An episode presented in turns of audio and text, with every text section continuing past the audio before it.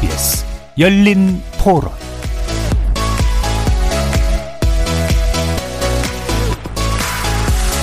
안녕하십니까. KBS 열린 토론 정준희입니다. 법관으로서의 자격을 박탈시키는 거잖아요, 사실은. 과연 그럴 정도의 그 사람이 잘못을 저질렀나 하는 것에 대한 저는 퀘스천 마크가 있고 아닌 팩트가 마치 팩트로 되는 그런 것들 때문에 법관을 지금 탄핵하는 게 맞나 하는 것에 대한 회의적인 생각이 더 많습니다. 당시 그 판사가 정당한 그 판결을 내리지 않았다고 하면은 당연히 탄핵시켜야 되는 게 맞다고 저는 생각이 되고요. 저는 사법부는 독립돼야 된다고 생각을 해서 정치 쪽에서 이렇게 뭐라고 하는 건 별로 맞지 않다고 생각을 하고요.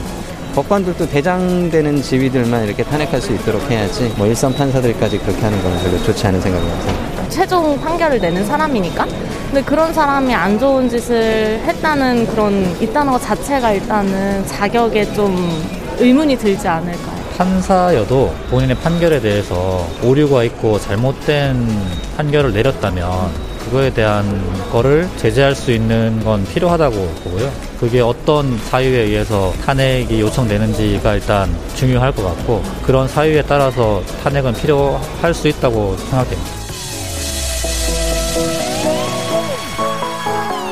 거리에서 만나본 시민들의 목소리 어떻게 들으셨습니까? 오늘은 국회가 발의한 법관 탄핵 소추안을 놓고 토론을 진행해 보려고 합니다. 사법농단 혐의로 재판을 받고 있는 임성근 부장판사에 대한 탄핵소추안이 여야 161명의 의원 명의로 공동 발의됐습니다. 국회 탄핵소추안 가결 정족수가 제적의원 과반인 151명인 만큼 공동 발의에 참여한 의원 수만으로도 탄핵소추가 가능한 상태죠.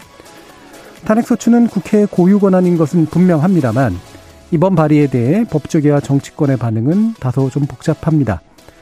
늦게나마 사법농단에 대한 책임을 묻는 헌법적 소임을 국회가 수행한 것이라는 평가에 대해 거대 여당의 사법부 길들이기라는 반발 기류도 읽힙니다. 올바른 견제와 균형은 무엇인가에 대한 견해 차이와는 또 별개로 탄핵소추 대상자인 임성근 판사가 재임용 신청을 하지 않은 상태여서 1개월 정도 남은 판사 퇴직 시한과의 관련성은 어떻게 될지 헌법재판소가 탄핵 결정에 이를지 여러 가지 궁금증도 커집니다. 오늘 KBS 열린 토론에서는 네 분의 법률 전문가와 함께 국회의원 현직 법관 탄핵소추안 발의 전후의 맥락 짚어보도록 하겠습니다. KBS 열린 토론은 생산적인 토론의 장을 만듭니다. 문자로 참여하실 분은 9730으로 의견 남겨주십시오. 단문은 50원, 장문은 100원의 정보 용료가 붙습니다. KBS 모바일 콩, 트위터 계정 KBS 오픈 그리고 유튜브를 통해서도 무료로 참여하실 수 있습니다. 시민 논객 여러분의 뜨거운 참여 기다리겠습니다. KBS 열린 토론 지금부터 출발합니다. 살아 있습니다. 토론이 살아 있습니다. 살아있는 토론, KBS 열린 토론. 토론은 라디오가 진짜입니다. 진짜 토론, KBS 열린 토론.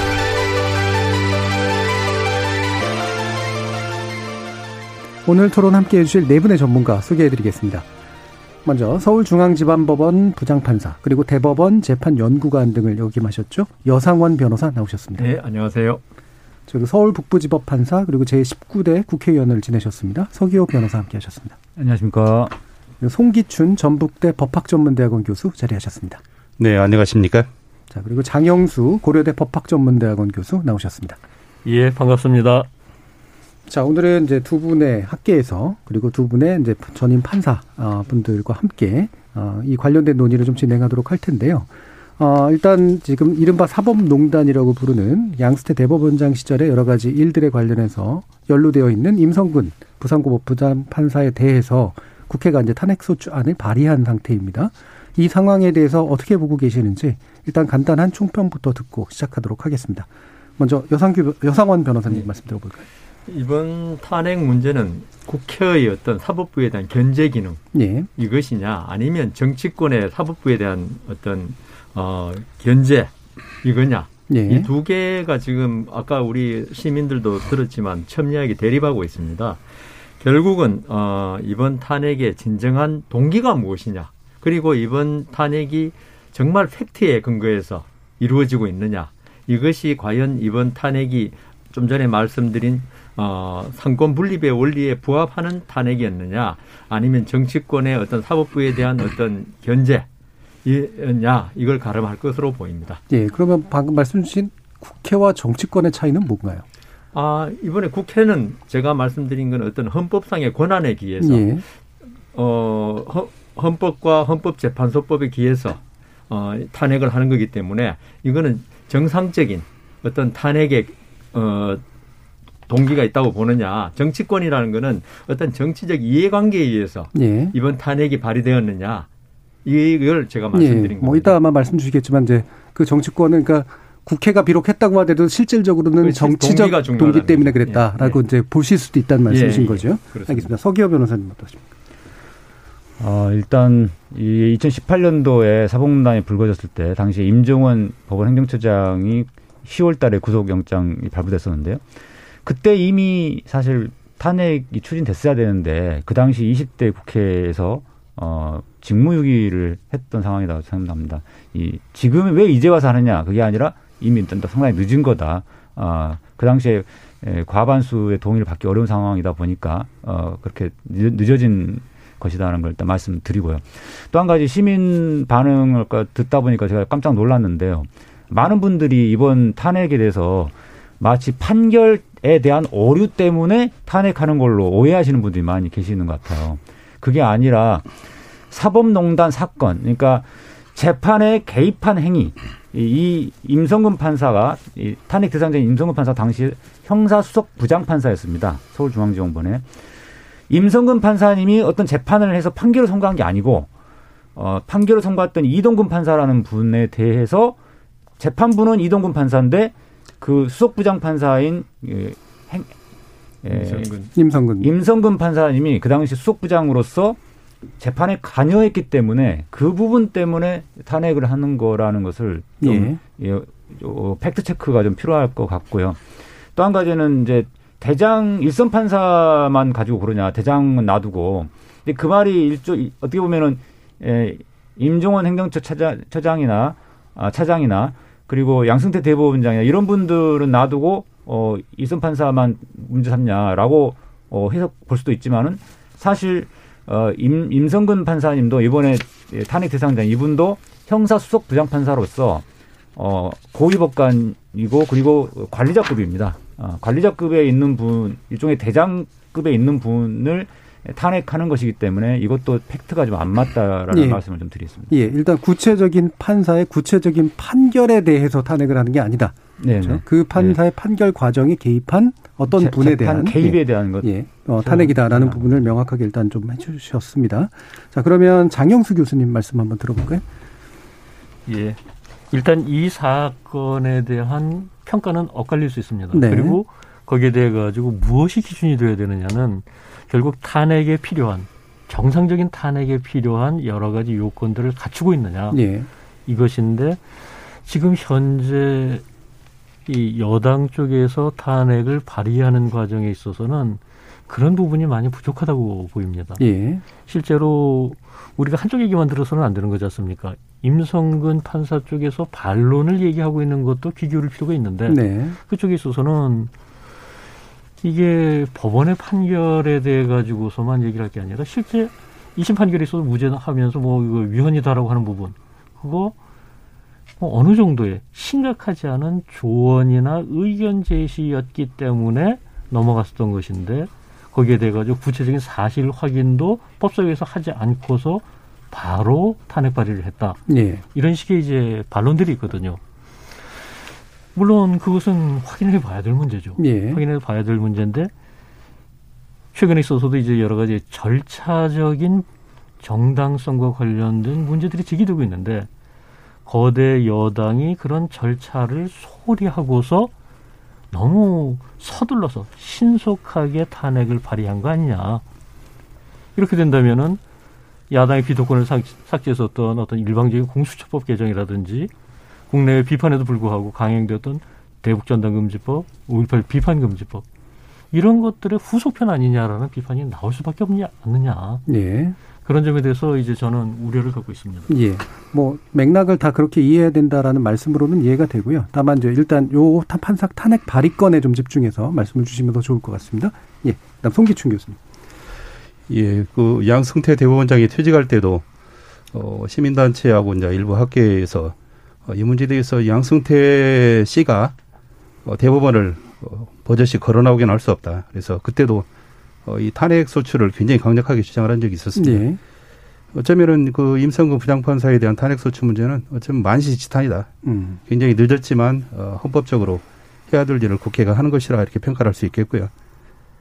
어, 법관이 이 직무 수행에서 지켜야 되는 공정성의 의무, 헌법적으로 요구되는 그런 공정성의 의무에 관련돼서 재판을 공정하게 할 뿐만 아니라 재판에 관련되는 모든 공정하지 않은 의관을 만드는 것까지도 어, 이에 대해서 헌법에 헌법적으로 문제가 된다는 이 점을 확인하는 예. 그런 점에서 저는 굉장히 중요한 어, 헌법적인 사건이다 이렇게 생각을 하고요. 어, 이런 뭐 임성근 판사의 어떤 그 이런 그 언행이 어, 심각하지 않는 조언이라고 이렇게 평가를 하는 부분 저도 굉장히 이건 좀 결코 심각하지 않다. 판사는 정말 모든 행위에서 모든 말에서 이 공정성의 의문을 의심을 초래할 수 있는 그런 행위를 해서는 안 된다. 하는 이런 점을 생각하면은 어, 좀 그런 그 인식에 대해서는 동의하기 어렵고요. 예. 아까 그 시청자, 어, 청취자분이 윗선에 대해서만 하면 되지 그 일선의 판사들까지 뭐 징계를 하느냐 이런 얘기를 하는데 이건 이 법원의 어떤 구조를 잘 모르는 것이다. 사실은 대법원, 뭐 고등법원, 지방법원 이렇게 위계가 있는 것처럼 생각되지만은 모든 법원은 다 독립돼 있고 지방법원에 아무리 단독 판사가 하는 재판이라고 하더라도 그게 최종심이 될 수 있는 거거든요. 네. 다만 그 사건에 관련돼서 심급지에 의해서 상급 그 법원에서 어, 파기되고 그럴 뿐이지 모든 법원은 대법원 대법관이나 대법원장이나 일선에 있는 단속 판사나 다 대등해야 되고 다 독립돼야 되고 예. 어느 누구의 지시를 받아서 어느 누구의 조언이라는 그런 의관을 가지는 어, 이런 압력에 의해서 예. 결코 그 공정성을 잃어서는 안 된다는 점을 생각을 하면은 어, 그런 인식은 그 옳지 않다 예. 이렇게 생각을 합니다. 개별 판사는 국회의 탄핵 소추에 누구나 대상이 될 수 있는 것이다. 이런 네네. 말씀이신 거죠. 왜냐하면 독립성들이 다 있는 거기 때문에.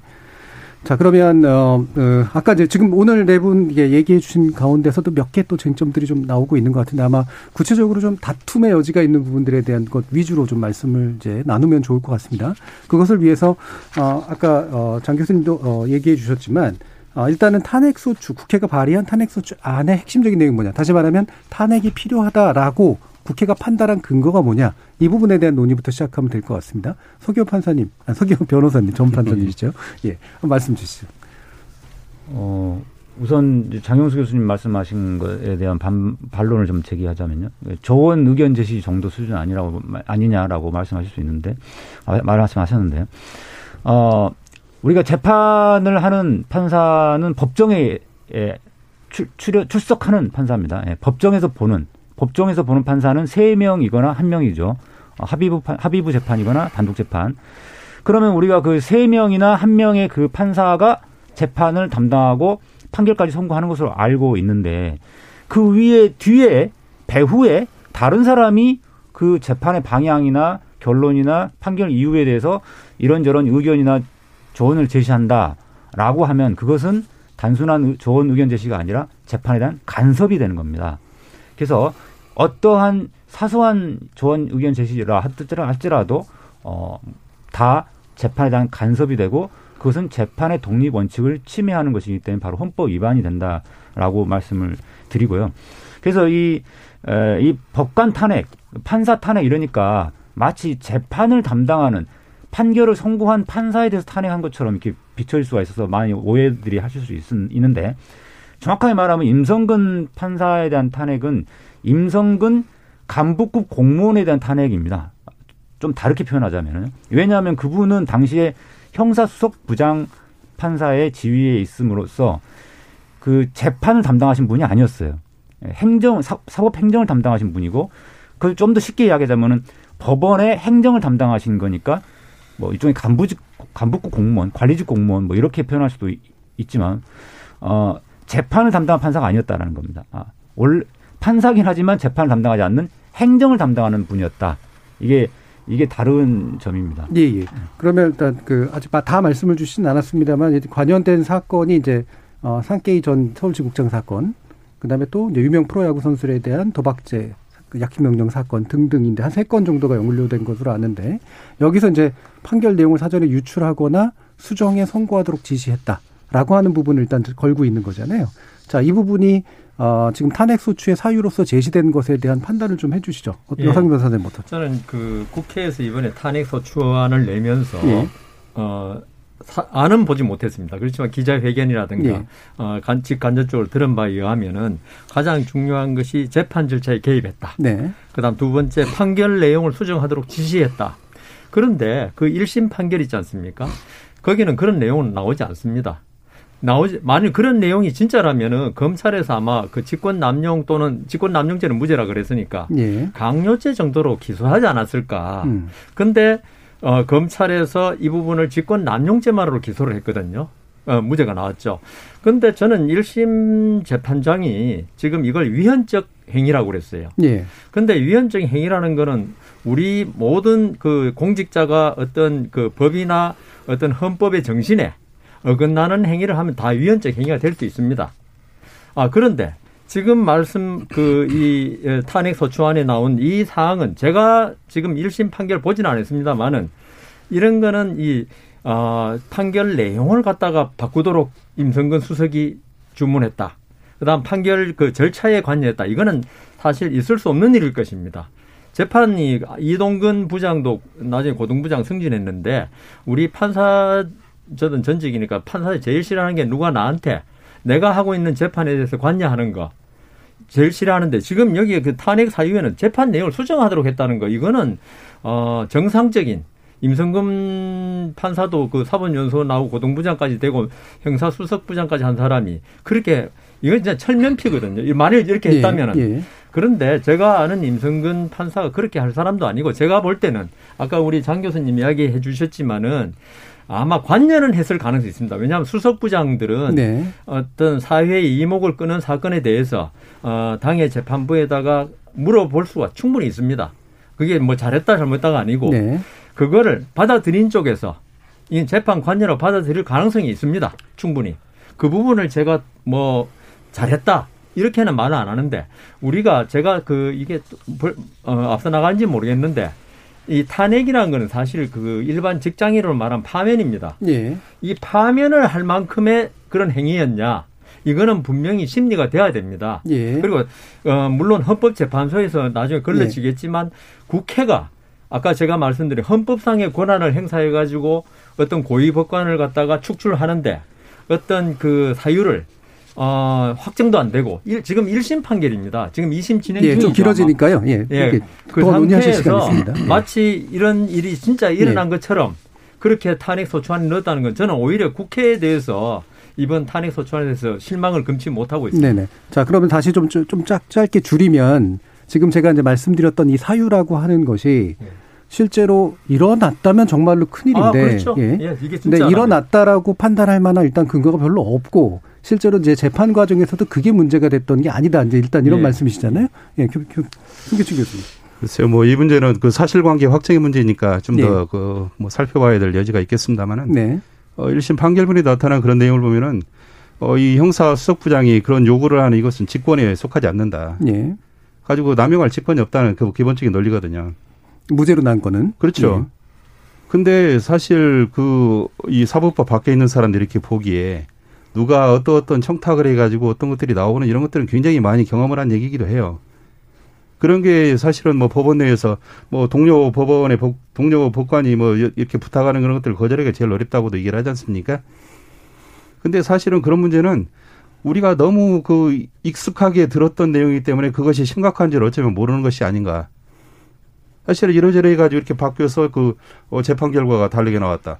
다르게 나왔다는 얘기는 뭐 형사의 경우에는 누구 피해자가 없는 것처럼 생각되지만은 실제로 엄정하게 처벌을 받아야 될 자가 처벌을 받지 못하는 결론은 나오고 민사에서는 결국 누군가가 직접적으로 손해를 보는 결론에 이르기 때문에 이런 문제는 어 그걸 그 심각하지 않는 것으로 생각하는 것 이런 것들이 탄핵 파면이라는 것을 당해야 할 정도로 중요한 일이 아니라고 생각하는 이런 자체가 어쩌면은 지금 우리의 그 사법부에 대한 어떤 인식의 문제, 예. 그리고 사법부 내부에서 생각하는 그런 부분에 문제를 그대로 드러내는 것이다. 자, 그럼 다시 이제 지금 약간은 이제 좀두 문제가 섞였는데요. 어, 일단 어, 현재 1심 재판부가 무죄라고 선고한 직권남용 부분에 대해서 인식의 정도가 좀 달라야 한다라는 지금 일단 말씀을 주셨는데 네네. 일단은 또 그 부분 또 논의를 해야 되니까요.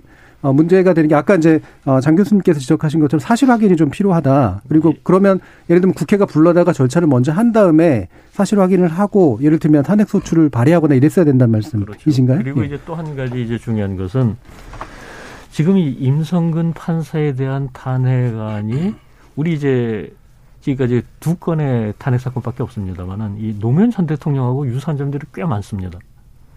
무슨 얘기냐면은 이 노무현 전 대통령의 경우에 있어 가지고서는 이 선거 개입 의혹에 대해 가지고서 얘기가 됐었고 거기에 대해서 일부 불법이 확인이 됐습니다. 자, 노무현 대통령은 선거 개입, 임성근 판사는 재판 개입. 사실 하나하나가 그 사안의 중대성으로부터 야, 선거에 대통령이 개입을 해서 그거 안 되지 않느냐. 재판에 개입해서 그거 안 되지 않느냐. 거의 차이가 없을 정도 굉장히 중대한 사안입니다. 근데 이제 노무현 대통령 경우에 있어가지고 선거 개입이라고 하는데 만약에 관건을 움직여가지고 조직적으로 했었더라면 그때는 굉장히 심각하고 진짜로 탄핵 결정까지 나올 수도 있었을 겁니다. 헌재에서 예. 그런데 그게 아니라 대통령이 선거 중립을 갖다 위반하기는 했지만 기자들 만나가지고서 뭐 우리 열린우당 잘 봐주이소 하면서 뭐 여러 가지 좀 편향적인 발언을 했다. 그리고 그런 것들이 경고에도 불구하고 여러 차례 반복되었다. 네. 그 점에 대해 가지고서 불법은 인정이 되나 그 중대성이 대통령을 파면할 정도는 아니다. 이렇게 봤었던 거거든요. 네. 그렇다면 임성판사 똑같이 얘기해 가지고 진짜로 재판에 개입해 가지고 재판 결과를 바꾸려고 했다면 그건 탄핵돼야 마땅하죠. 그런데 그게 아니라 그냥 이런저런 얘기하면서 뭐 이런 건 어떠냐 저런 건 어떠냐 하고 의견 나눈 걸 가지고 산다면 그럼 마치 노무현 대통령 탄핵하는 걸 똑같아집니다. 예. 그러니까 지금은 그거는 이제 헌재 결정이 이제 어떻게 나올 것인가에 좀 더 연관된 아니, 아니, 문제 같고요. 문제는 예. 헌재 결정 오히려 그대로 간다면 이 중대성이라는 문제를 이게 재판 개입이기 때문에 무조건 다 중대하다. 이렇게 봐서는 안 된다는 거예요. 예, 알겠습니다. 자, 서기현 변호사님. 예, 장영수 교수님 말씀하신 것 중에 에, 에, 일단 첫 번째로 어, 이 임성근 판 임성근 형사 수석 부장판사가 당시에 에, 이 재판부에게 유죄 심증을 갖고 있는 재판부에게 무죄로 바꿔라라고 하거나 그런 건 아닌 아닌 거는 맞습니다. 그다음에 뭐 이 재판부가 예를 들어서 뭐 형량을 5년 이상을 하려고 선고했는데 뭐 집행유예를 선고하도록 해라든가 이런 식으로 판결 내용 자체를 바꾸도록 예, 이야기한 거는 아닌 아닌 점은 맞고 그 점은 네. 하지만 어떤 게 있냐면 에, 그냥 단순한 의견 제시에 그친 건 아니었다는 겁니다. 이, 이, 의견이 있는데 나는 이렇게 의견을 내는데 당신이 안 받아들여도 좋다. 아, 이, 이렇게 이야기한 게 아니고 에, 그 의견이 반드시 받아들여져야 되는 의견이다. 그러니까 이거는 의견이 아니라 지시인 거죠. 그것도 본인이 독, 독자적으로 한 게 아니라 임종원 행정처 차장으로부터 받은 지시를 그대로 전달 이런 형태이기 때문에 그러면 담당 판사는 왜 그거를 들을 수밖에 없는 위치였냐면은 법원 행정처 차장으로부터 나온 지시 사항이기 때문에 이거를 지키지 않으면 듣지 않으면 아, 예, 어, 인사상 불이익, 그러니까 사무 그러니까 근무평정이나 근무평정 같은데 불이익이 있을 수 있다라는 생각을 하기 때문에 이거는 재판부에게 거의 예, 받아들여 줄 수밖에 없는 지시사항이 예. 해당된다. 알겠습니다. 지금 겁니다. 다시 이제 쟁점을 다시 정리해야 될 것 같은데 요걸 일부에서 이제 논의를 끝내고 이제 가야 될 것 같은데 일단 일차적으로는 제기해 주신 문제들을 보면 어, 오늘도 이제 보도에 나왔습니다만 이제 그 임판사 당사자는 국회에서 나를 불러주면 다 얘기할 텐데 왜 나를 탄핵 소추를 발의했느냐 이런 식의 이제 항변을 했잖아요. 그래서 일단 절차상의 문제를 지적해 주셨으니까 국회가 당사자를 불러다가 먼저 어, 사실 확인은 절차를 거쳤어야 됐다. 이 부분에서 결핍이 있다라는 지적. 두 번째로 어, 어떤 식으로든 간에 이것이 국회가 탄핵 발의를 하거나 탄핵 소추를 결의할 만한 내용인가 그렇지 않은가의 문제. 결과적으로 또 헌재가 이것을 어떻게 어, 결정을 내릴 것인가의 문제. 이렇게 이제 언거이런 돼 있지만 약간 단계가 좀 다르지 않습니까? 이 부분에 대한 견해를 이제 다시 또 정리해서 여쭙겠습니다. 예. 송기춘 교수님. 예. 뭐 장영수 교수님 뭐 여러 가지 말씀을 해 주셨는데 어, 일부는 동의할 수 있습니다. 그 지금의 탄핵 절차가 일정한 좀 문제가 있는 것은 사실입니다. 전에 그 노무현 대통령 탄핵할 때도 그런 것을 예시를 느꼈는데 예. 국회에서 그야말로 전광석화로 이걸 처리하는 방식이 되어 있다. 그래서 이게 어, 부결되는 경우에는 큰 문제가 나타나지 않습니다. 그러나 가결이 되어 있는 당사자의 어, 불리한 어떤 처분을 받을 당사자의 어떤 의견을 들을 기회가 없는 이런 점. 예. 어, 이것 굉장히 심각한 문제거든요. 그러니까 그 당시에 노무현 대통령이 아무런 얘기를 하지 못한 상태에서 어, 정직의 효력이 발생하는 네. 탄핵소추가 가결되었었고 어, 이번에도 그럴 가능성이 있죠. 그런데 또 한편에서는 지금의 그런 사실관계는 어, 나름 자기 그, 이 탄핵소추 대상자가 되는 이 임성근 판사가 충분히 자기 진술의 기회를 가졌던 사건의 기록을 충실하게 검토한 결과로 이루어졌다, 이루어졌다는 점. 예. 어, 그리고 어, 권력 분립 원리상 사실은 현직 법관이 국회에 조사를 받는 이런 것 자체가 여러 가지로 문제가 될 수는 있거든요. 네. 그래서 조사가 좀, 어, 그 자연스럽게 이루어지지 못할 그런 우려.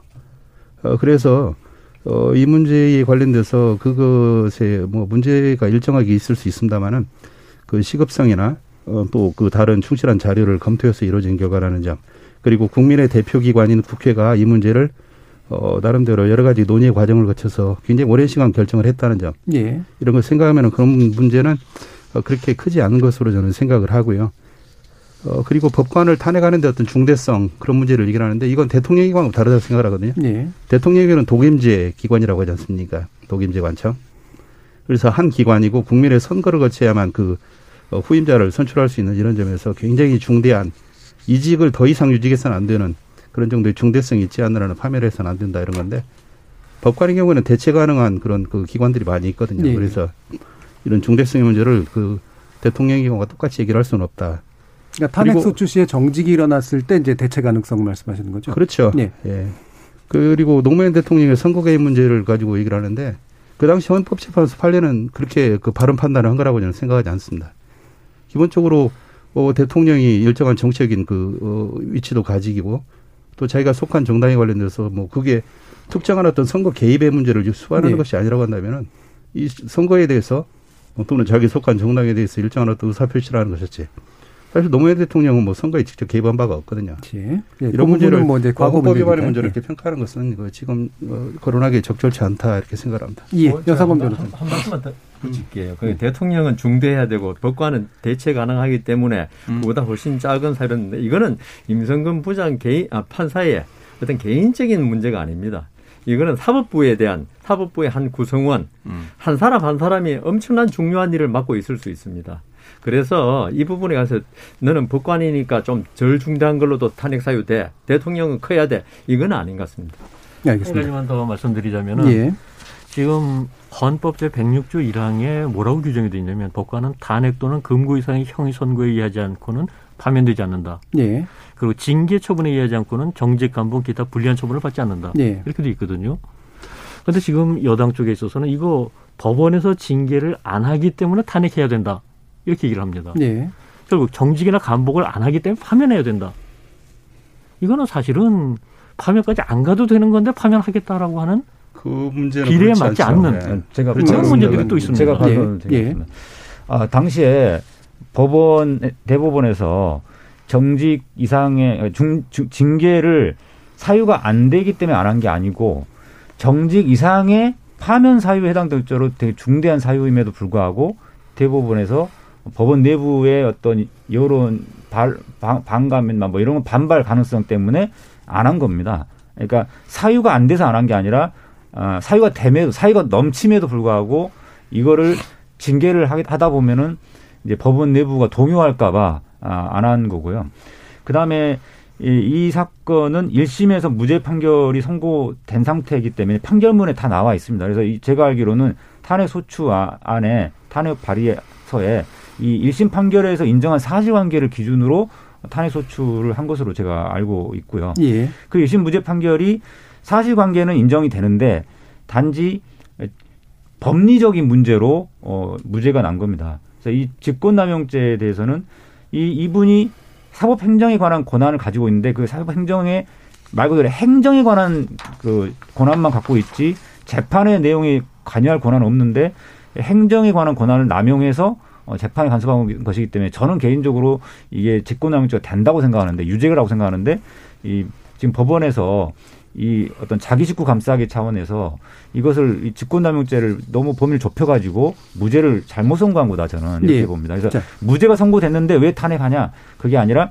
무죄가 아니라 유죄가 할 사건에 대해서 법원이 제 식구 감싸기로 잘못 판결한 것이고 불구하고 그렇기 때문에 이것은 충분히 헌법 위반으로서 탄핵 사유가 된다라는 예. 말씀드립니다. 그럼 일부 마치기 전에 방금 말씀 주신 부분에 대한 의견을 다시 한번 또 명확하게 좀 해보죠. 이를테면 어, 지금 두 가지 견해가 가능한 건데 이게 직권 남용임에도 불구하고 즉 유죄가 됐어야 됨에도 불구하고 무죄가 됐기 때문에 일단 더 문제고 그리고 어, 실제로 그래서 어, 지금 위헌적 그 소지가 있다라고 말한 부분까지 합치면 이거는 넘치는 파면 사유다라고 네네, 일단 네, 서교 네, 변호사님은 말씀 주신 거기 때문에요.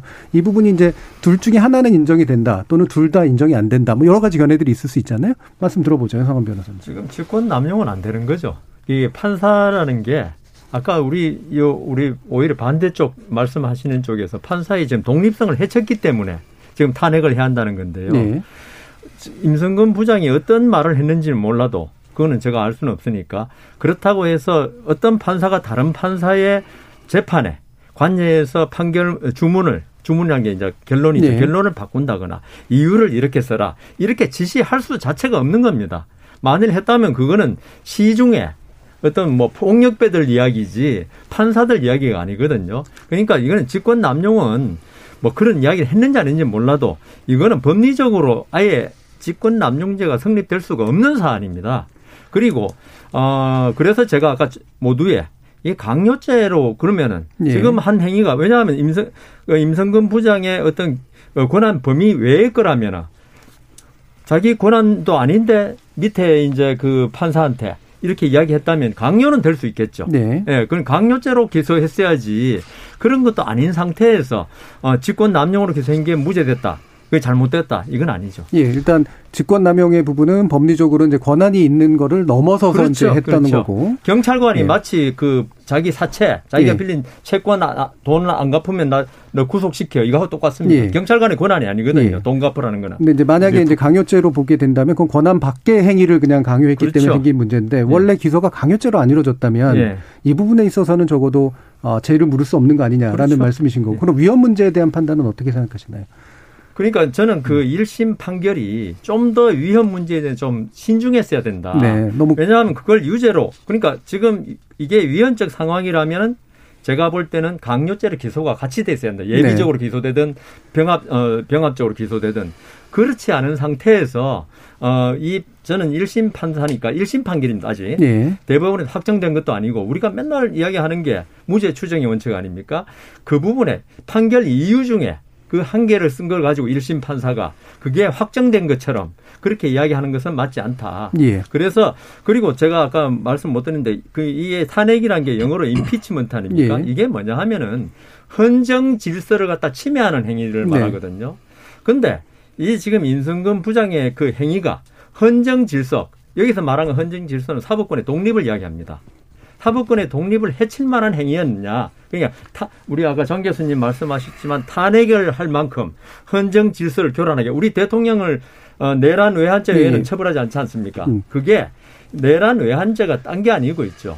어떤 헌법 기관을 없애는 게 내란 외환죄입니다. 네. 그 부분은 사실은 나라마다 이제 탄핵 관련된 제도가 조금씩 다른데 우리나라는 좀 더 강하게 해놨다는 말씀이시잖아요. 일단 네, 예. 그래서 제 생각에는 이게 임성근 부장 행위에 대해서 제가 옹호하거나 할 생각은 전혀 없습니다. 그 사실관계 나타나면은 네. 그게 과연 헌정 질서를 침해할 만한 행위인가 이 부분 판단이 있어야 하는데 1심 판결 이 부분 가지고 바로 헌정 질서를 네. 갖다 침해한 거라고 보는 건 옳지 않다. 네. 예. 자, 원래 뭐그 그 탄핵이라는 것이 헌정 질서 자체의 교란이라는 그렇게 가지 않고요. 사실은 직무수행에 있어서 헌법이나 법률을 위반한 경우거든요. 상당히 광범위한 겁니다. 그게 뭐 헌정이라는 근본적인 어떤 그 제도 네. 질서 자체를 교란하는 그런 문제까지 연결되는 건 아니고요. 그리고 이 사안은 1심에 뭐 판결이 무죄로 선고를 했습니다마는 충분히 법리적으로 다툼의 여지가 있는 사안이었다 이렇게 생각합니다. 직권 남용이라는 게 우리가 어 기본적으로 이 직 권한을 행사하는 사람 입장에서 보면 권한이 있느냐 없느냐 이걸 가지고 판단할 수 있지만은 상대방 입장에서 의관이 어떤 직무상의 명령과 걸치시 복종의 관계가 있는 이런 경우에 그러니까 아까 뭐 경찰관이 사채업자에 하는 이런 거하고는 분명히 다르죠. 네. 기본적으로 그 상하 관계에 있는 이런 상위에서 그 상관이 분명히 행사해서는 안 되는 권한을 행사하는 이것은 분명히 권한범위 바뀔 것이죠. 그러니까 직권을 남용한 것다 상하관계라고 보시면 안 됩니다. 아 그러니까 상하관계 그 직무상의 직무상의 직무상의 상하관계죠. 재판하는데 상하관계 형사수석 부장판사와 그러니까 직권 재판에서 상하관계를 예. 말씀하셔야죠. 갑자기 저기 그러니까 직권 남용의 문제를 지금 한정해서 말씀드리는 거니까 오해하지 마시고요. 예. 어 그래서 이걸 그 기본적으로 그 이 지시 복종의 어떤 명, 어, 그 외관이라는 것이 있는 상태에서 할 때 과연 이 사람이 그 범위를 넘어선 이걸 가지고 그 권한이 없는 사람이 한 것이니까 어, 권한, 직권 남용이 안 된다 이렇게 판단할 것인가 아니면은 그런 관계에서 그 사람이 충분히 자기 인사상의 불이익을 줄 여러 가지 어떤 불이익을 줄 수 있는 위치에 있는 사람이 네. 그런 요구를 했을 때 그걸 거절하지 못하고 결국 그것이 직권 남용으로 판단될 여지도 있거든요. 사실은 대통령이 어디 가가지고 이러이런 뭐 여기 길 부족 그 우리 뭐 고향 마을에 들어가는 길이 안 좋으니까 여기 길 좀 어떻게 했으면 좋겠어. 아니 이건 사실은 집권하고 전혀 상관이 없죠 권한하고는 그렇지만은 이게 사실은 권한을 남용한 문제라고 그렇게 볼 수가 있다면은 네네네. 이런 문제는 분명히 1심의 판단하고는 달라질 수 여지가 있는 그런 부분이죠. 알겠습니다. 장영수 교수님 말씀해 주시죠.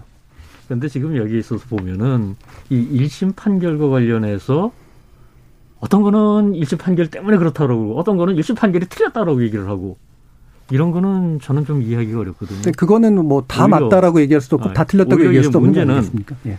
지금 일단 가장 먼저 발단이 된게 네. 어떤 위헌적이다라고 하는 표현이거든요. 네. 근데 그 위헌적인 게 도대체 뭡니까? 예를 들어 가지고서 국회에서 절차 위반하는 경우도 꽤 많습니다. 지금 당장도 대법원 대법관 전체가 뭐 기한 내에 선거 재판들을 안 했다라고 해가지고 기소당해 있는 상태입니다. 그런 것들 위헌적인 겁니다.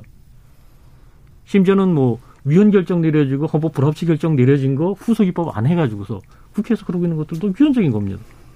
그러니까 중대성 그러니까 문제를 그 사람들 거죠. 예. 전부 다 탄핵시켜야 된다. 그렇게 말하기는 어렵거든요. 더더군다나 제가 알기로는 임시 판결에 있어서는 그런 위헌적인 행위가 있었지만 재판 결과에는 영향을 미치지 않았다. 이렇게 얘기를 하고 있는데 그걸 근거로 해가지고 이 위헌적이기 때문에 탄핵돼야 된다라고 하는 것은 논리적으로 너무 비약이 법률, 심한 게 아니냐. 법률 위반의 문제하고 헌법 예. 위반의 문제하고는 일정하게 좀 자, 근데 이 부분은 있죠. 계속해서 견해 차이들이 나오는 것 같아요. 그러니까 판사가 위헌이라고 표현한 법 판결문에 쓴 거에 대해서 심중하게 표현한 건지 아닌지에 대한 견해 차이도 좀 있고요. 그다음에 여 변호사님 말씀 주셨던 거지만 이거는 좀 그 판사가 좀 과도하게 어, 얘기를 했다라고 또 보시는 그런 견해도 있으신 것 같고 그렇기 때문에요. 어, 좀 더 여기서 일단은 정리를 하고 우리 청취자들 이제 의견 좀 들어보고 이후에 아직도 정리되지 않은 쟁점들에 관련된 논의를 좀 해보도록 하겠습니다. 정희진 문자 캐스터. 네, 지금 청취자 여러분이 보내주신 문자들 소개합니다. 오윤재님, 퇴임 하루 전이라도 탄핵소추에 따른 헌법재판이 가능하다면 그 재판이 이루어져야 한다고 생각합니다. 소멸시효도 아니고 헌법에 대한 위반 여부는 당연히 따져봐야죠. 국회의원의 수보다는 그 국회의원의 발의는 곧 국민의 뜻이라고 생각합니다. 법치는 입법에 그치는 것이 아니라 그 법을 준수하는 것입니다. 6251님, 임성근 판사가 판결에 개입했다고 판결이 달라집니까? 대한민국 판사가 그렇게 불공정한 형편없는 판결을 내립니까? 거대 여당이 국회를 장악하더니 사법부까지 장악하려 하네요. JK님, 판사 탄핵 요건에 맞으면 탄핵해야 하고 다수당의 횡포로 하는 탄핵이라면 차기 국회의원 선거나 대선에서 국민의 지탄을 받으면 됩니다. 위정자들이 걱정할 일이 아니라고 봅니다. NV님, 사법부의 독립을 보장하는 만큼 재판관에게는 더 높은 도덕성이 요구되는 게 당연합니다. 그런 점에서 국민의 모범이 되어야 할 판사의 위법 부당행위에 대해서는 일반인보다 더 엄히 처벌해야 한다고 봅니다 해주셨고요. 김호식님, 안타까운 것은 대한민국에서 더 이상 사법부와 판사가 예전 같은 권위를 얻지 못하고 판세 수준으로 권위가 추락한 것입니다. 기자가 기레기로 불리는 것처럼요. 사법부와 판사들의 자업자득입니다. 라고 보내주셨네요.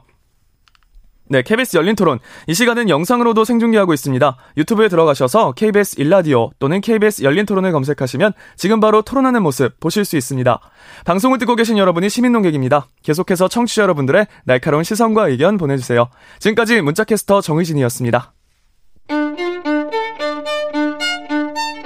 토론이 세상을 바꿀 수는 없습니다.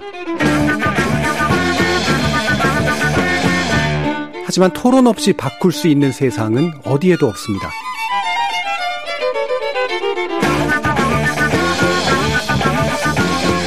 세상의 선한 변화를 갈망하는 당신.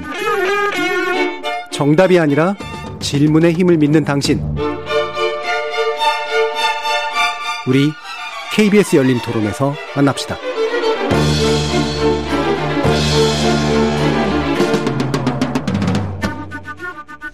KBS 열린 토론 오늘은 법관 탄핵 소추 관련 문제로 네 분의 전문가와 함께하고 있는데요. 장영수 고려대 법학전문대학원 교수, 송기춘 전북대 법학전문대학원 교수, 서기호 변호사, 여상원 변호사 이렇게 네 분 함께하고 있습니다. 자, 아까 잠깐 얘기 나누다가 못한 부분이 하나 있는데요. 그러니까 지금 국회가 좀 탄핵 소추 발의를 늦게나마 서두르게 된 중요한 이유 중에 하나가 이제 그러니까 대부분이 이제 그 대상이 됐던 사법농단 대상이 됐던 분들은 이제 판사 상태가 아니고 지금 남은 판사들 가운데 어 아직 임기가 남아 있는데 그게 이제 퇴직을 하게 될 그런 상황이 있기 때문에 예, 진행하려고 한다라고 하는 이제 그런 분위기가 있었습니다. 그러면 이제 이 부분 약간 좀 궁금한데요. 이게 이제 탄핵 소추가 만약에 이제 국회에서 가결이 되면 그럼 정직 상태가 되기 때문에 이후에 남아 있는 퇴직의 어떤 연한이라든가 이런 것들이 일단 상관없이 진행이 된다 이렇게 판단하면 되는 건가요? 일단 국회에서 의결되어서 네네. 헌법재판소로 가면 심리를 해야 됩니다. 네. 헌법재판소에서는 그 구두 심리가 필수로 되어 있습니다. 네. 여기에 대해서 지금 이제 헌법재판소에 가는 건 국회 의결, 탄핵 소추안 그것만 가는데요. 예. 그럼 아까 말씀 어, 장 교수 말씀드린 대로 어떤 그 임, 임판사에 변론이 필요할 겁니다. 예. 그런데 그걸 지금 국회에서 아마 이번 주 내에 통과시킨다는 것인데 예. 그게 가서 헌법재판소에 가서 그 심리에 들어가더라도 지금 임성근 판사가 2월 28일자로 퇴직하게 돼 있습니다. 예. 그러면은 어, 헌법재판소의 결정은 아마 그 이후에 날 것입니다. 그 네. 변론이 필수적이기 때문에 그래서 결국 그렇게 헌법재판소가 탄핵 결정을 할 때쯤이면 임성근 판사는 이미 판사의 신분을 떠났을 가능성이 아주 큽니다. 네. 그렇다면 이거는 지금 탄핵의 요건이 공무원에 대하여 이렇게 되어 있습니다. 네. 전직 공무원에 대하여는 그래서 이거는 이제 소의 이익 내지 헌법재판소 결정의 이익이었기 때문에 아마 각하될 가능성이 아주 농후합니다. 예. 그럼 제가 이제 그 약간 법을 잘 몰라서 그런 이제 질문을 드렸던 건데, 네. 자, 만약에 그 국회 의결 이후에 정직이 되면 어 그 사퇴, 그러니까 퇴직하게 되는 시한도 자연스럽게 늘어나는 거냐 이런 아, 질문이거든요. 예, 그렇진 네. 않다는 거죠. 기본적으로 예. 이제 헌법 65조는 현직 공무원을 이제 그 직에서 예. 파면하는 그런 제도이기 때문에 아까 여 변호사님 하신 말씀이 옳습니다. 어 근데 이 그 국회 탄핵소추 의결은 두 가지의 그 성격을 갖는다고 보거든요. 하나는 헌법재판소에 탄핵을 해달라고 수출을 하는 결정이고요. 어, 두 번째는 헌법 65조의 사망에서 해결하듯이 그 직무집행 정지 결정입니다. 예. 기본적으로 어, 이, 그, 여러 가지 그, 이 공정의 외관을 해친 이런 법관에 대해서 그 직무 수행을 당장 그 정지시키는 그런 효과이기 때문에 그 자체로서도 의미가 있을 수 있다고 보고요. 어, 또 하나는 이 헌법의 정신, 기본적으로 법관도 역시 국민의 대표로서의 성격을 갖거든요. 근데 어, 더 강한 대표성을 가지는 국회가 이 뭐 법관의 그 국민의 대표로서의 성격을 부정하는 어, 그런 결정을 한다는 점. 그리고 법관이라는 것은 어떠해야 되는가? 헌법적, 헌법적인 그 직무상의 의무와 윤리가 어떠해야 되는지를 확인한다는 이런 점도 생각을 할 수가 있겠고요. 그리고 헌법재판소가 물론 이제 이 사, 사건을 심리를 하면서 그, 그, 그 기간 중에 아마 뭐 퇴직을 해서 그 각하나 기각의 결정을 할 여지가 분명히 있긴 하겠습니다만 예.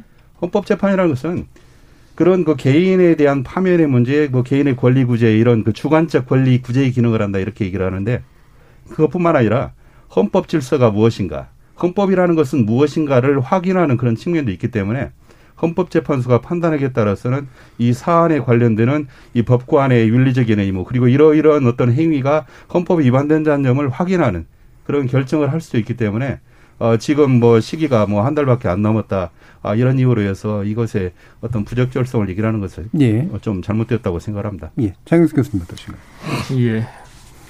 이 문제는 이제 저는 두 가지 관점에서 나눠서 보고 싶습니다. 하나는 이미 퇴직한 분들에 대해서는 어차피 퇴직 못 합니다. 네. 근데 퇴직을 눈앞에 둔 사람을 이제 잡아가지고 하는 이게 과연 얼마나 적절한 거냐. 이게 이제 뭐 한 4개월, 5개월 남아있다라고 얘기를 한다면 모를까? 지금 한 달도 안 남은 거거든요.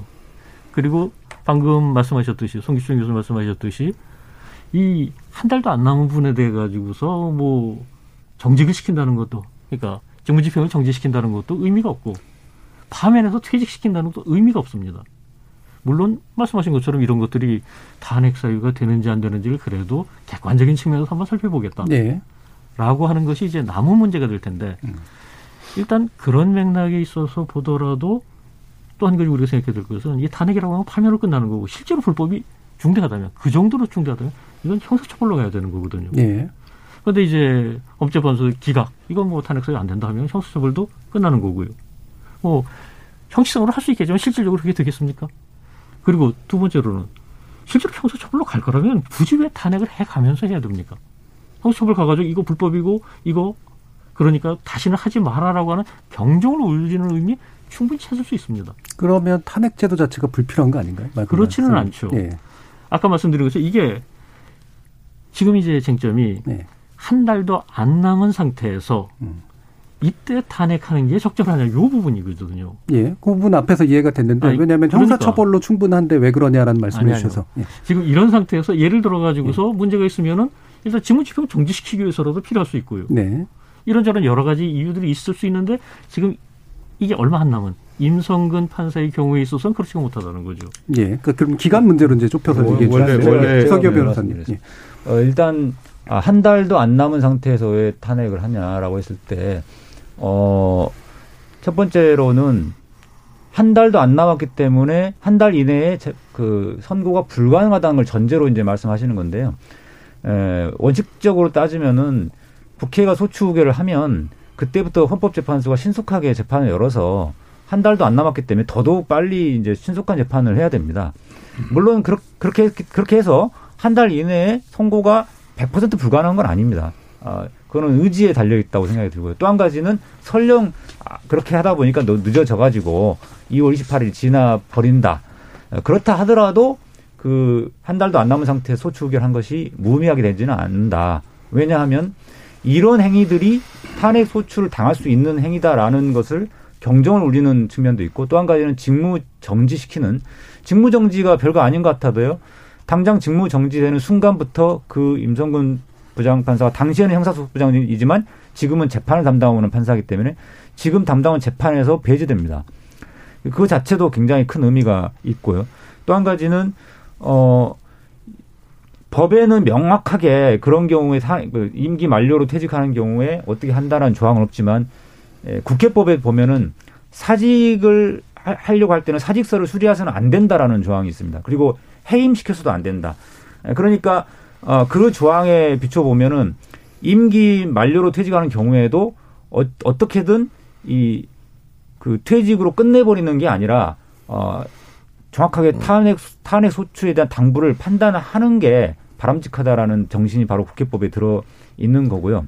특히나 어, 탄핵으로 인한 파면이 어, 공직자에 대한 파면이기 때문에 형식적으로 보면은 공직자의 손, 신분에서 벗어나 있으면은 안 되는 것처럼 보이지만 파면으로 인한 그 법적 효과가 변호사 개업을 3년인가 5년인가 이렇게 못 한다든지 이런 그, 그 법률 효과가 있습니다. 그렇기 때문에라도 아, 그거랑 또 아까 이제 송기중 교수님 말씀하셨던 것처럼 헌법 질서를 정리, 정의하는 의미에서도 어, 이 심판의 이익이 있다. 아, 그렇기 때문에 기한이 지났다고 해서 무조건 각하할 게 아니라 어, 판단을 해줘야 된다. 아, 이런 음, 의견도 많이 있습니다. 예, 그렇기 알겠습니다. 때문에 예.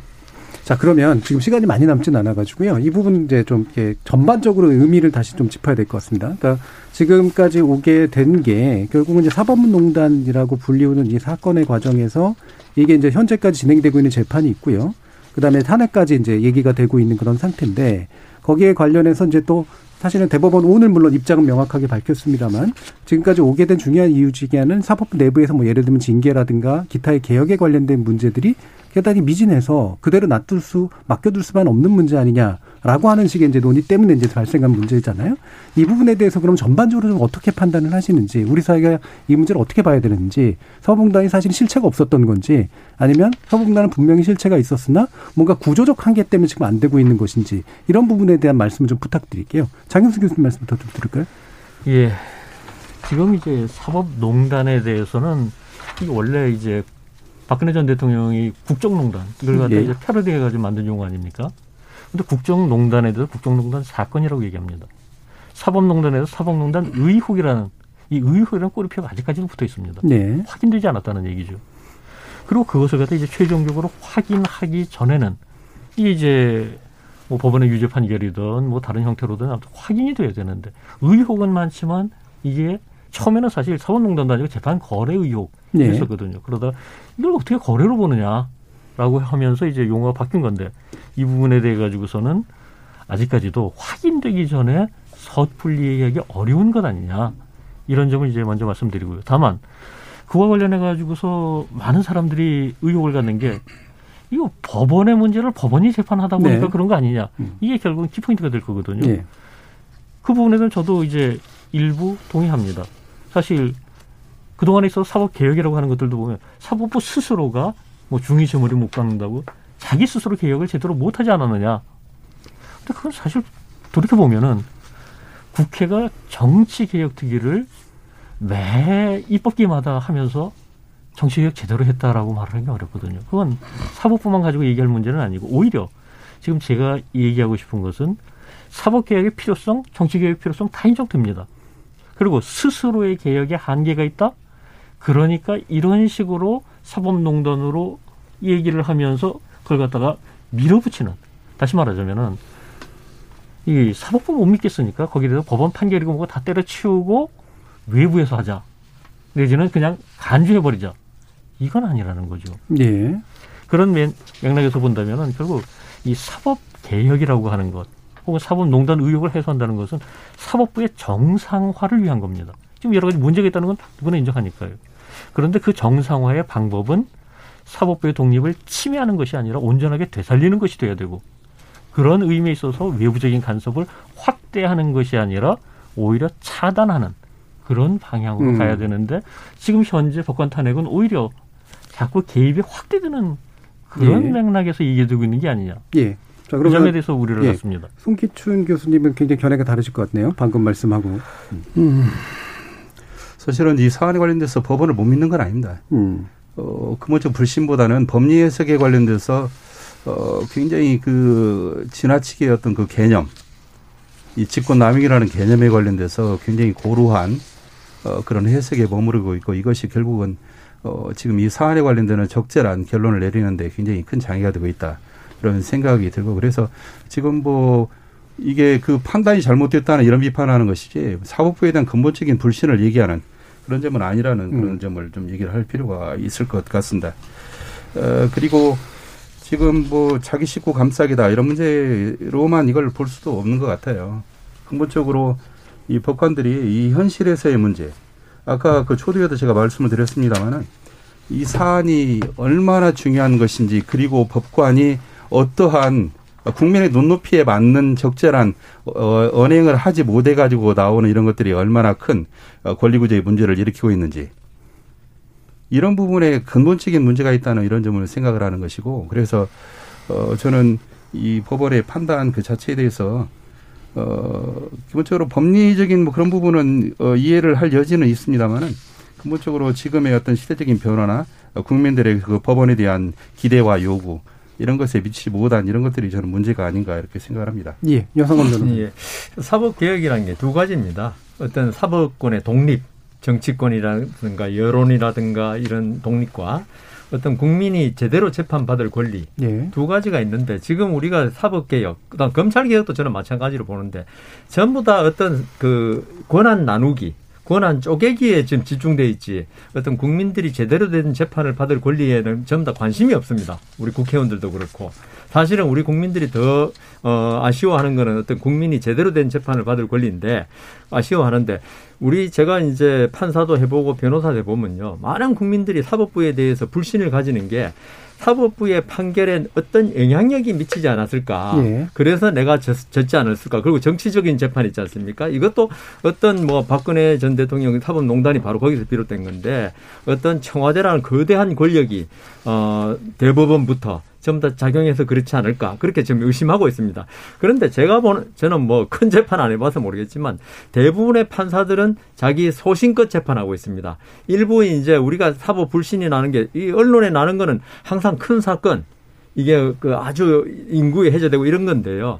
저는 그래서 사법농단 처음 시작할 때 지금 무죄도 많이 났습니다만은 이게 과연 사법부를 살리는 거냐. 일부 살리는 면이 있겠지만 이때까지 국민들이 사법부에 대해서 불신을 가졌던 걸 확인시켜주는 절차다.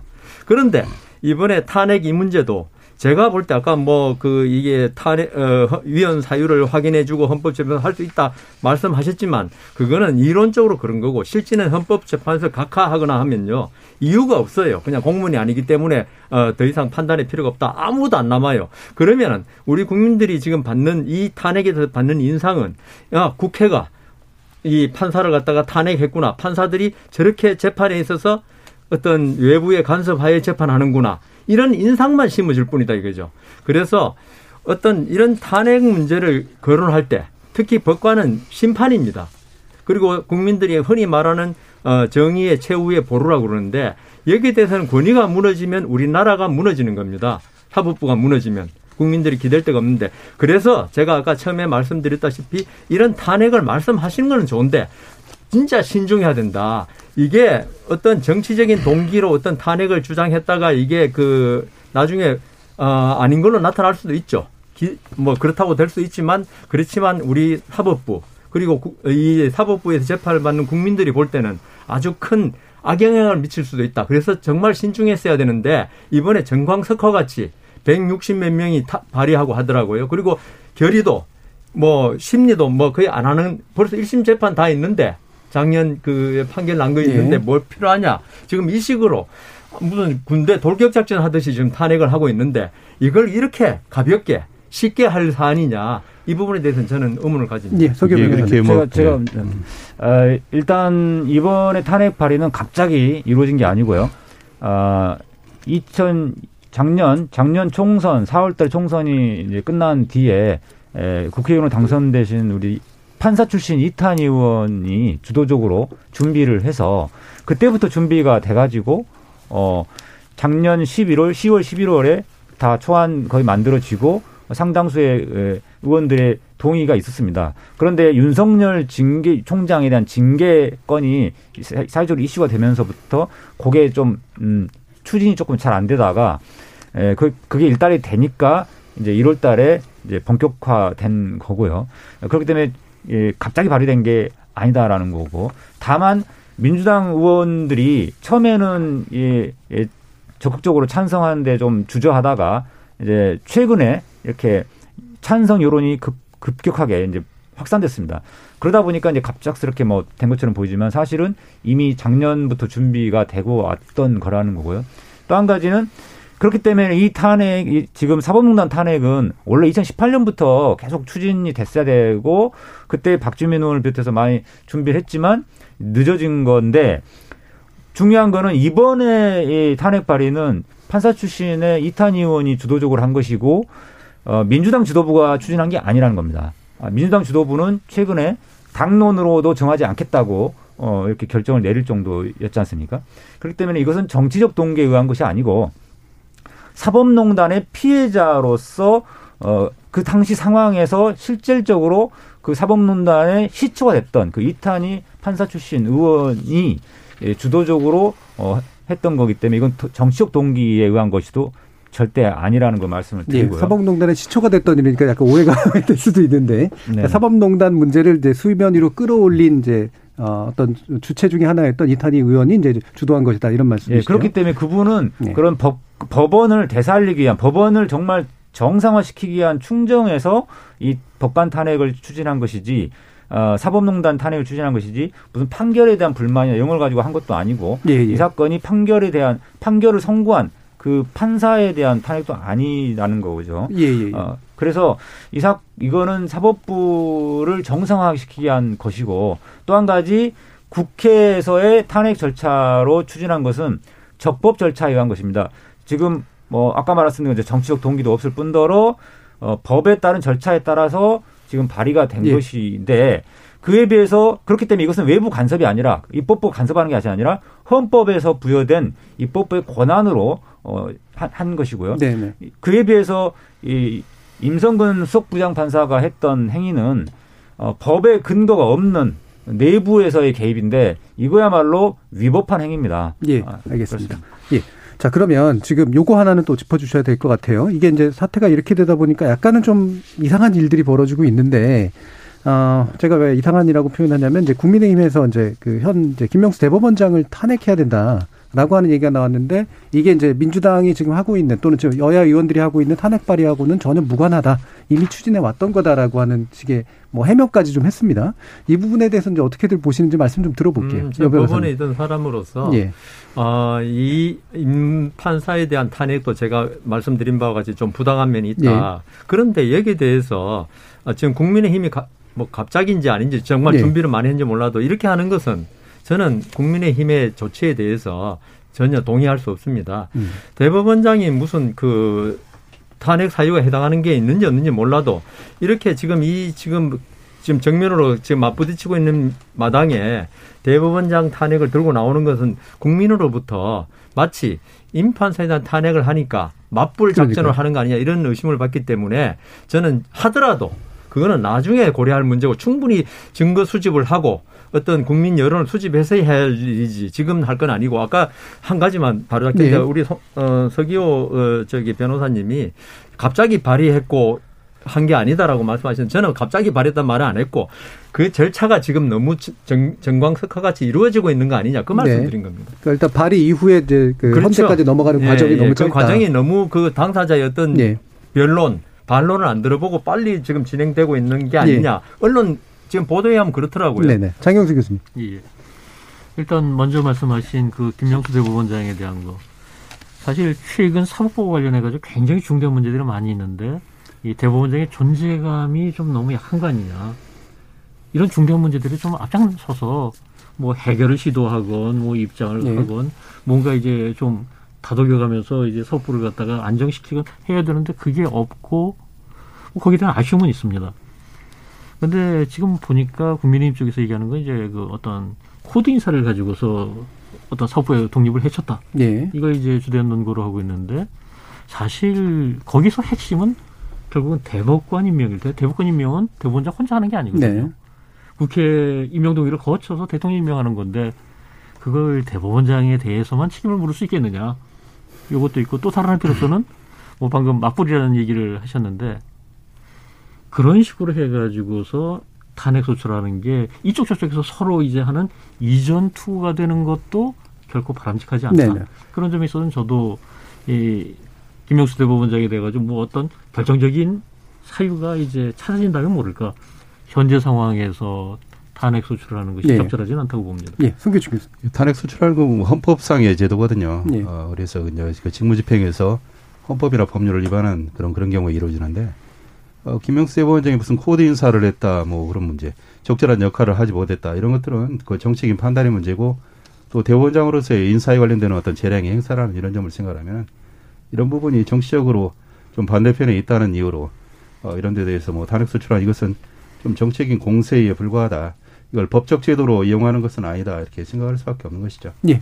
통계 변호사. 네. 이 국민의힘에서 추진하고 있는 이제 김명수 대법원장에 대한 탄핵 여기에 대해서는 지금 네 분이 다 일치하고 있습니다. 네. 이거 참 놀라운 일인데요. 그만큼 상식적인 말도 안 되는 지금 탄핵 추진이라는 거예요. 여기 지금 이 김, 뭐 임성근 판사에 대한 탄핵에 대해서 부정적인 입장을 갖고 계신 두 분조차도 지금 이 김명수 대법원장 탄핵은 이건 말이 안 된다고 말씀하실 정도니까. 근데 그게 논리적으로 일관된 겁니다. 예. 이게 이 헌법, 그러니까 자, 마치, 어, 그러니까 임성근 판사에 대한 탄핵 추진은 나름 근거가 있어요. 나름대로 이렇게 1심 판결에서 또 위헌적 행위라고 표현도 했었고 그런 근거를 가지고 탄핵 소추안을 발의한 겁니다. 근데 김명수 대법원장에 대한 거는 아까 뭐 코드 인사나 이런 거는 그 자체로 헌법 위반 자체가 아닙니다. 예, 헌법이 위반된 사유가 일단 없고요. 음. 이, 그렇기 때문에 이것이야말로 어 그 정치권의 에, 사법부 길들이기 예, 이거야말로 예. 정치권 사법계 길들이죠. 알겠습니다. 자, 이제 마칠 시간이 돼가지고요. 어, 사법부를 대상으로건 또는 국회를 대상으로건 시민을 대상으로건 어떤 마지막 말씀으로 마무리 발언을 해주실지 한번 들어보겠습니다. 그럼 송기춘 교수님부터 들어볼까요? 에, 우리가 그 법원이라는 데를 굉장히 그 무서운 곳, 어, 거기 가면은 뭐 위축되지 않는 사람들이 없죠. 어, 근데 여기 갈때 우리가 또 한편에서는 기대를 하는 것은 여기에서 옳고 그름이 명확하게 확인이 될 것이다 하는 그런 믿음이거든요. 그 믿음의 바탕은 정말 헌법과 법률을 잘 해석하고 어떠한 그 힘에 의해서도 그 좌우되지 않는 그런 공정성의 확보 어, 이런 것들인데 저는 이번 사건 그 사법농단 굳이 사법농단이라고 하지 않더라도 좀 임성근 판사를 통해서 드러난 이런 부분에 관련돼서 우리가 어, 그것이 얼마나 중대한 문제인지를 잘 이해하는 그런 기회가 됐으면 좋겠다는 생각이 듭니다. 그래서 예. 정말 하나의 말과 하나의 행동 이런 것들이 결코 어, 국민에게 그 불공정성에 대한 그런 인상을 주지 않으려고 또 실제로도 그렇게 하지 않으려고 하는 이런 노력들 이런 것들을 통해 가지고 정말 사법부가 어, 국민의 신뢰를 회복할 수가 있고 어, 국민의 권리 구제에 기여하는 그런 국가기관이 될 수 있지 않을까 예. 이런 생각을 하고 정말 이 법원의 법관도 국민의 대표다. 어, 국민의 이익을 위해서 어, 그 노력을 하는 그런 그 기관이라는 이런 점을 생각해서 예. 어, 한번 좀 이런 어, 헌법적인 어, 위치 그리고 헌법적인 의무 그리고 법관으로서의 직무상의 윤리 이런 것들을 어, 환기하는 기회가 됐으면 좋겠다 예. 이렇게 생각합니다. 예, 장경수 교수님. 예. 사실 검찰 개혁에 대해서 초기에는 많은 사람들이 많은 국민들이 동의했었는데 최근에 이제 추미애 장관하고 윤석열 총장의 갈등 이후에 검찰 개혁을 앞서서 검찰 길들이게 하는 거 아니냐라는 그런 의구심을 갖는 국민들이 굉장히 많아졌습니다. 지금 이제 법원에 대해서도 뭐 윤 총장에 대해 가지고 징계 처분 이후 법원에 집행정지 가처분이 있었을 때 여당이 발끈했었고 최강욱 열린민주당 대표에 대해 유죄 판결이 나왔을 때 또 이제 법원 개혁해야 된다라는 얘기가 굉장히 강하게 나왔습니다. 그러다 보니까 이 법관 탄핵 문제도 같은 연장선상에 있는 거 아니냐 이런 식의 의혹을 갖는 국민들이 굉장히 많습니다. 뭐 그것이 사실이건 아니건 일단 두 가지 법원과 정부 쪽 모두에 대해 가지고 두 가지를 얘기하고 싶습니다. 하나는 사법부의 신뢰 회복이라고 하면 결국은 정부의 신뢰가 아니라 국민의 신뢰를 회복하는 겁니다. 즉 국민의 눈높이에서 아까 여변에서 말씀하신 것처럼 네. 사법부가 어때야 되느냐 이걸 이제 하는 거고 그걸 위해선 법원도 이제 철저한 자기 반성이 네. 필요하다. 또 다른 한편으로서는 정부는 이걸 지원하는 역할을 해서 사법부를 정상화시키려고 해야지 사법부를 무력화시키려고 하고 억압하는 외견을 보이고 얼마 전에 박범계 의원 발언이 무리를 이제 예, 다른 분들께도 예, 기회를 드려야 되기 때문에 그랬던 것처럼 예, 예. 결국은 법원이 군림하려 해서는 안 된다. 알겠습니다. 예, 예 죄송합니다. 30초씩만 해야 될것 예. 같은데 여변호사님. 아, 저는 이 임성근 판사의 탄핵 문제를 음. 그 옳고 그름을 떠나서 어, 법원이 많이 반성해야 된다고 생각합니다. 국민들이 이번에 지지하는 여론도 꽤 있을 거고요. 그거는 법원이 이때까지 유아 독전적인 재판, 국민의 아픔을 치유하기보다는 법관 자신의 재판, 음. 어, 법관 자신을 위한 재판이 된 게 결국 이런 문제까지 이르렀다. 법원이 앞으로 겸허하게 이런 문제가 왜 생겨났는지를 반성해야 된다고 생각합니다. 네, 알겠습니다. 네, 11년 전으로 돌아가서 신영철 전 대법관의 재판 개입 사건 그게 떠오릅니다. 그 당시에 신영철 대법관도 중앙법원장으로 하시 재직 시에 재판 개입을 했는데도 불구하고 제대로 단죄가 이루지 못하고 탄핵되지 못했습니다. 그 결과 지금 이 사법농단까지 이루어졌습니다. 그렇기 때문에 이번에야말로 이 사법농단 재판 개입 사건에 대해 재판 개입 행위에 대해서 어, 확실하게 탄핵 네. 파면을 선고함으로써 어 다음에 앞으로 또 이런 일이 벌어지지 않도록 하는 경종을 울려야 된다고 생각합니다. 알겠습니다. 자, 오늘 뭐 어려운 토론 같이 해 주신 여상원 변호사님, 서기호 변호사님, 그리고 성기춘 교수님, 장현수 교수님 네 분 모두 수고하셨습니다. 감사합니다. 예, 수고하셨습니다. 네, 고맙습니다. 오랜 기간 국가 권력의 억압에 시달려온 우리 국민은 판사, 즉 사법부에 대해서 경외의 눈, 즉 한편으로는 두려움, 다른 한편으로는 존중의 태도를 가져왔습니다. 독재 시대엔 비록 권력의 신뢰라는 오명으로 불렸지만 여전히 생사여탈권을 지닌 두려운 존재였고요. 민주화 이후로는 이른바 민주주의의 최후보루가 되길 바라는 시민적 기대가 존중의 형태로 투영되어 있었던 셈이죠.